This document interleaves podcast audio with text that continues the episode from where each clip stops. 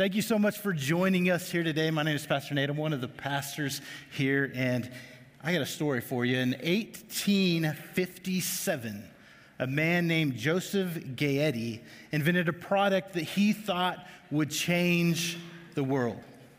He was so proud of this product, in fact, that every piece that came in the package had his name stamped right on it.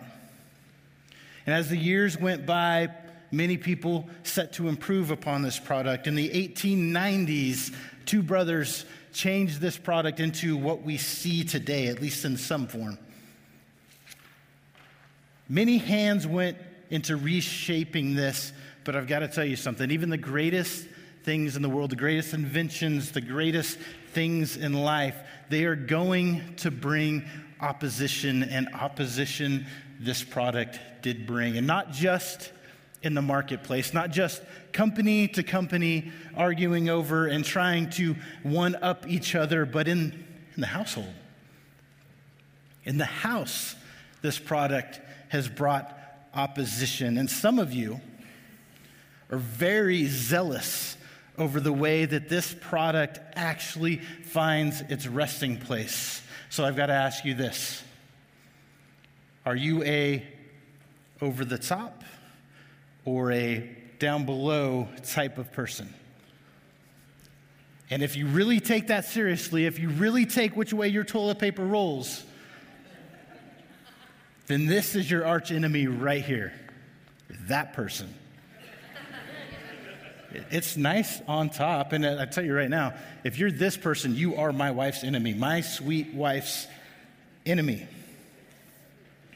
On a side note, in 1930, the first company was finally able to market their product as splinter free. So think about that every time you're, you're feeling a little ungrateful. Opposition is everywhere, it's in the best things in life, within your families, your friendships, your workplaces, your relationship with God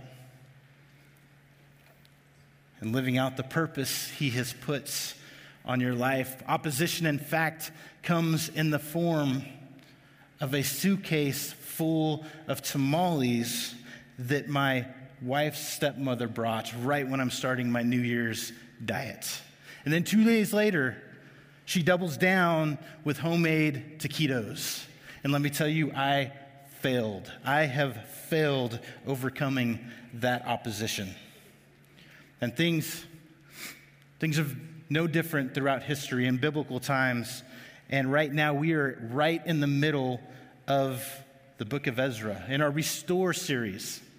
And Kent has done a, a, marvelous job the last few weeks of outlining this playbook of restoration that we can take and we can live out in our lives. And the people of Israel have just spent 70 years in exile, in self inflicted exile. And then King Cyrus, finally prompted by God, allows a group of them to come back, led by Zerubbabel. And in that, in this book, we see chapter one, where we see the people of God finally returning to God. That's the first, first step in restoration is the people of God turned to God. And then they reclaimed their identity in God in chapter 2. And in chapter 3, they finally started the rebuilding process and they finished the foundation of the temple. But with all good things, opposition does come, and that's where we're at right now. Chapter 4 expect opposition. And we see as the Israelites begin to build the temple, to begin to build up their walls, the enemies around them already start. The opposition already comes in in, cha- in verse 1 of chapter 4. And it says, The enemies of Judah and Benjamin heard that the exiles were rebuilding a temple to the Lord, the God of Israel. So they approached Zerubbabel, Zerubbabel yeah, and the leaders and said, Let us build with you, for we worship your God just as you do. And let me tell you, the opposition has a very small and very simple playbook. There's not much in there, but w- what they do have in there, they, they play over and over and over. And right out the gate, we see the very first tactic of the enemy, and that is to get you off course. Because if your opposition can get you off course even one degree, then miles and miles down the road, you are going to be way off course and nowhere near where you're meant to be. And we know that the enemies did not have a good plan. And in fact, yes, they did worship God, but they worshiped God as one of many gods. They had tons of gods that they worshiped, and the people of Israel knew that that could not come into the temple. In fact, that's part of why they went into exile to begin with, because their hearts were divided from God. But the leaders at the time saw this coming, and they were able to push the opposition to the side in verse 3 and stay on course. But Zerubbabel and Yeshua and the rest of the heads of the fathers' houses of Israel said to them, You may do nothing with us to build our, a house for our God. But we alone will build the Lord God of Israel as the king, as King Cyrus, the king of Persia, has commanded us. And the enemy doesn't stop there, and it, the opposition will never stop coming because in verse 4 we see the second and third tactics played out. Verse 4 says, Then the local residents tried to discourage and frighten the people of Judah to keep them from their work. And discourage literally means to weaken hands or to keep people from their purpose. And frighten. That seems to be the play, the, the tactic that's used most by the opposition, by the enemy, is fear, fear, fear. And then tactic four comes in verse five. They bribed agents to work against them and to frustrate their plans. My plans were to eat healthy, but a suitcase of tamales frustrated those plans. And seriously, opposition, the enemy, and life will always have a way to frustrate your plans. Lastly, opposition misrepresents your intentions. The enemies around Israel those that didn't want them to complete, finally, after all this had failed, they wrote a letter to King Artaxerxes. And in that letter, they described how if Israel was allowed to finish their building, then Israel would then rise up against them and not pay tribute and not do those things that Israel said they were going to do because they would be too strong. And Artaxerxes believed this, and he sent back a letter wanting the restoration process stopped. And verse 23 says this When the letter from King Artaxerxes was read to Rehum and their colleagues, they hurried to Jerusalem. Then, with a show of strength, fear again, show of strength, they forced the Jews to stop building. Then it happens the people of Israel met their breaking point. Verse 24 So the work on the temple of God in Jerusalem had stopped. Like me and the plate of tamales, Israel has failed. But how? How can a people sent on a mission from God, one that was actually prophesied years before, just stop? How can a people that are so clearly on a purpose with so much good that will come from their work just stop? Because time and time and time again, the people of, people of Israel, when their hearts and minds are with God, nothing can stop them. During this time, there's two prophets during the time of restoration Haggai and Zechariah. And Zechariah actually gives us, there's the book, is, book of Haggai, I'm sorry, Haggai actually gives us a little more insight to what is really going on this opposition isn't just coming from outside forces. This opposition is actually also coming from inside forces. And Haggai chapter 1, verse 2 says this This is what the Lord of heaven's army says. The people are saying. So God says, the, you are saying, the people, the time has not yet come to rebuild the house of the Lord. The king said we can't. He said to stop. The people around us, they're mean. They say bad things about us. It's just too hard. It's too hard, right? Verse 3 Then the Lord sent this message through the prophet Haggai Why are you living in luxurious houses while my house lies in ruins? Look at what happened to you. You have planted much but harvested little. Why are you doing your own thing? You've done all this work, you've worked hard, you've built your houses, but your labor is fruitless. There's nothing coming from it because it is centered around you. And for 16 years, 16 years, the temple of God laid in ruins. The beautiful thing with this is Nehemiah, which Ken, Ken has covered, Ezra and Nehemiah used to be one book. And then at some point they were sep- separated, but it is one continuous story of rest- restoring the city of Jerusalem. And in Nehemiah, we see things play out differently. We see things play out much differently. Because in Nehemiah, we have a leader who is on task, whose heart is with God, and who is driven to live out the purpose in which they were sent there for. And as the people around them, as the opposition came and gave them tactic after tactic, frustrations and fears and discouragement, as they kept on and kept on and kept on, Nehemiah had an answer. And as we get to the end, as the walls are finally starting to rebuild, you got to imagine they're building the walls. Nehemiah is building the walls around the city.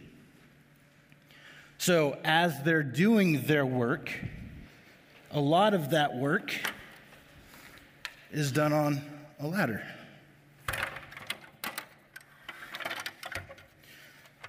So, we see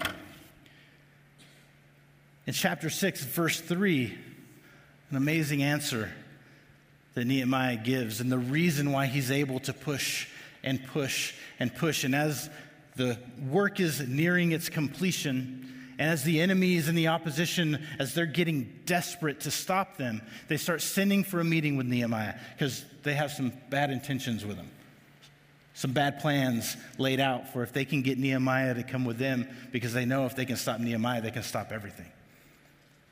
And so, as they come and they invite him again, Nehemiah is standing on his ladder doing his work through this process with his tools and his abilities. And he says this, verse 6, chapter 3 I am doing a great work here. I cannot come down. Why should the work stop while I leave it to come down to you? And that is, that is, a, that is a verse, that is a, a passage that I've held with me for a long time because no matter what happens in life, if you are able to face opposition with that mindset, I am doing a great work here. Why should the work stop? If you can keep that mindset, it changes things. And the great thing is, on top of Nehemiah's ladder were his giftings. Nehemiah was called for this moment because his giftings and leadership and his tenacity and his drive. He didn't have to be anything else. He wasn't a great spiritual leader. He wasn't a, a great speaker. He wasn't anything like that. He was made for the purpose he was given.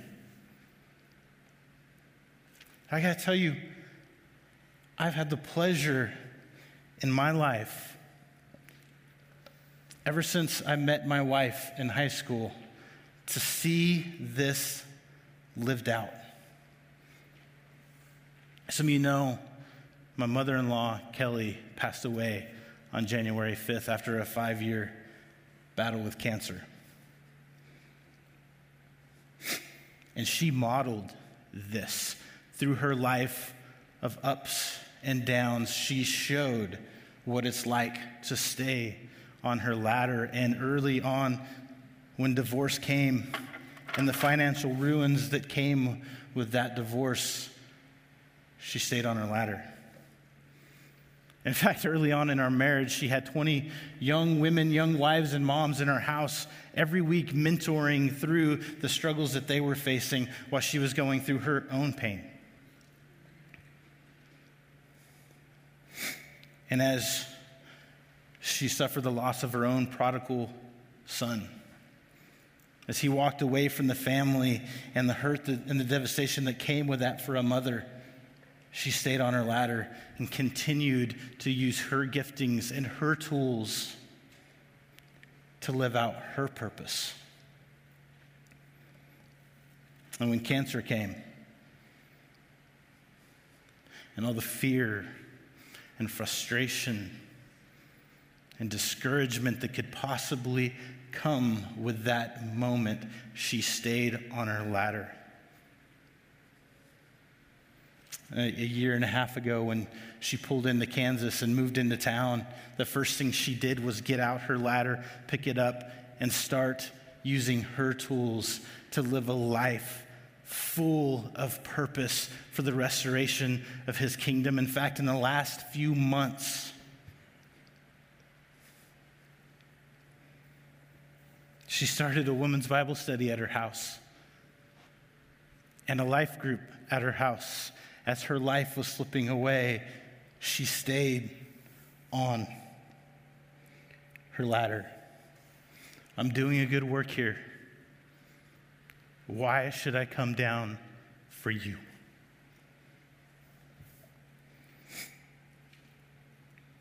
And Make no mistake, like Kelly, Every one of you in here has been called to a great purpose. You've been called to the work of restoration in God's kingdom. Every one of you. Some of us, though, we've, we've, we've been off the ladder for a while. We have stepped down because the opposition become, became too great, or things in our own life just I don't know. We wanted what we wanted for a while. Whatever the purpose is, we have stepped off and that work has stopped. It's time to get back up. It's time to stand back on your ladder. And some of you in here, you didn't even know you had a ladder. You didn't even know you had a purpose. You've never met Jesus before, so we're not going to let this moment go by right now without. giving an invitation. Because I promise you, no matter what's going on, if you don't know him, but you can feel him calling you right now, pulling him pulling you towards him, you will never regret a life lived under his purpose and the restoration of his kingdom. Because I promise you right now, Kelly is in glory right now.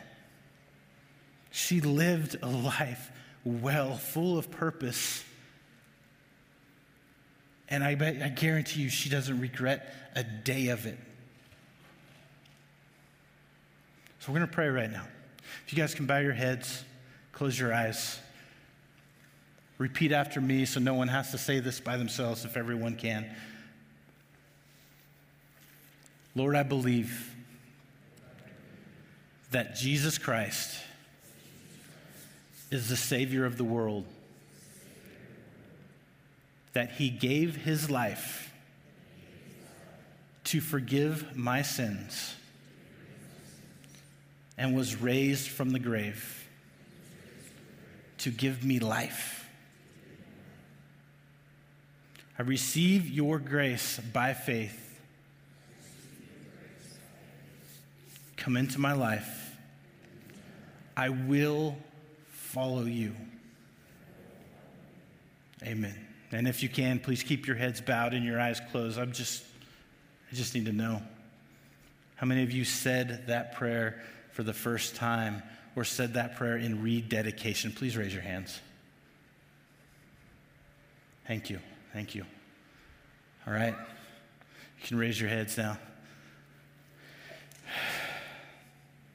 So, what now? What do we do now? How do we stay on our ladder when all of life and all the opposition that it brings is coming for us? How do we stay on our ladder when fear and discouragement and frustration come for us? Well, probably our family's favorite band right now, the band that gets played the most in our house and in our vehicles as we're driving, is a band called Gable Price and Friends. And they have a song called Brother Jack, and it's, it's just that. It's a song that the lead singer wrote for his brother to stay on course, to stay the path, to, to keep moving forward even when life gets hard. And one of the lines in there is keep your hand to the heavens while the other's in the hornet's nest. And I love that imagery. I love that imagery because no matter what is going on, no matter how bad it gets down here, we have to have our hands up. We have to be connected to Jesus. We have to have our eyes on Him. And nothing, nothing that happens down here can pull us off our ladder with our hands pointed to heavens. Amen? Tyler Staton, he's a pastor and author, says this When you spend time with Jesus, he invites you to go with him where he is going. In other words, when you have relational intimacy, relational intimacy, when you're close to him, you will share in his heart and his mission. Best way to do that, Kent, Kent had it last week, is the first 15 protocol. First, first 15 minutes of your day. Five minutes in the Word, five in worship, five in prayer. And why I love this, it is so simple. But what it does each and every morning is it decentralizes you. And what I mean by that is it takes you out of the center of the universe and it moves the center of the universe, the center of your world, to Jesus.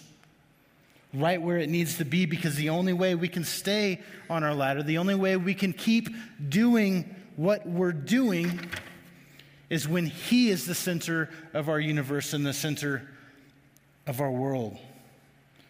Our eyes have to be on Him and His heart. And next, I have a few friends that are coming to come up and help me with this. But one of the great things that Nehemiah did when the opposition came and when they brought fear and they threatened to start attacking the builders of the wall. Jeffrey, be my builder of the wall, please. Jeffrey's up there. Enemy goes, We're going to attack the builders. That's what we're going to do. We're going to come after the people that are doing the restoration of God's kingdom right now. Nehemiah heard this. Nehemiah found out their plans. And the first thing he did, if you guys can get in position, is brought other people in and surrounded the builders and protected them. So, no matter what happens in this case, no matter what the opposition brings, no matter what happens in life, our builder's protected. Our builder can stay up on that ladder and know that others have his back. They're there to protect him. Thank you, guys. And we believe in this. We believe in this here. We, we push this with our life groups. Right now, we're in the middle of a life group push. And let me tell you, the last few months, actually years, of us walking this path with Kelly and everything else. Some of you know everything else that life has thrown at us and all the opposition that has come. We have had a ring of people around us making sure we could stay up on our ladder. Through their love and support, just being there so we can debrief and talk through things and share all of our junk. If you're not in a life group now, I would ask you, I would beg you for your own, own, own relationship with Jesus, get in one. Like I said, we're putting them together this week. Don't miss out on this. And I got to tell you, there's some of you out there that are saying, I don't need people. It's just me and Jesus, and we're fine. We don't need any, I don't need anyone else around me. I don't need to share my junk. I don't have any junk. Bullcrap. And let me one up that, let me push on you a little bit. You're selfish. Because you may feel like you don't need anyone to stand around your ladder, but people need you and you are robbing them of your support and your help and the things that you can bring to the table to make sure they stay on their ladder and make sure life doesn't get too hard for them. So please, get in a life group. Right now, I'm going to ask Pastor Kent to come up. He's going to close this. I'm going to leave with one thing. This is the bottom line. If you take one thing from this, this is what you take.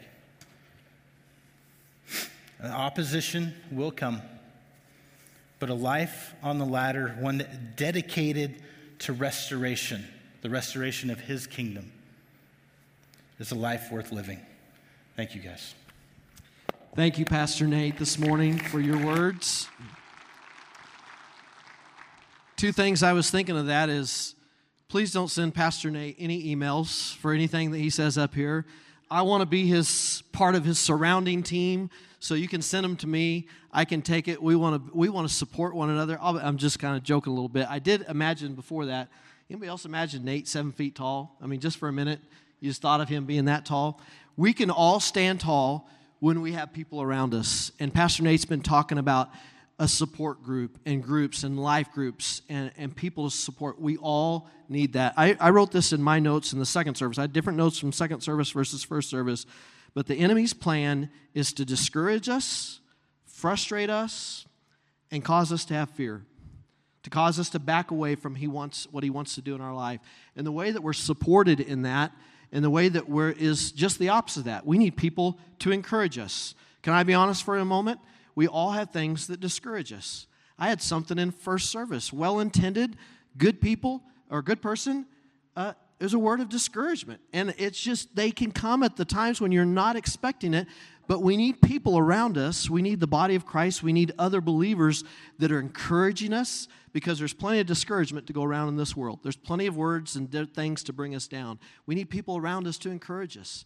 We, we need people that, um, instead of frustrating us, are there to come alongside and help you and, and to say, hey, I know you need help. It's obvious you need help, but instead of frustrating, let me come alongside you. Let me encourage you. Let me help you. And then finally, we need people to build up our faith, to encourage us in our faith, encourage us in our walk with Him. So don't let anyone or anything bring you off your ladder. God wants you to be on, on the ladder, on fulfilling His purpose. Each of you has a purpose but we need people around us to help us discover that purpose, to fulfill that purpose, to be encouraged in that purpose. So I want to encourage you, as Pastor Nate, we want to encourage you to get in a, a life group. Some, some of you, it's a big step, um, but I encourage you that you can trust Pastor Nate. He's like a matchmaker. He looks, he doesn't just throw you in some group, he looks for people that would be good fits and good connections, similar life stages.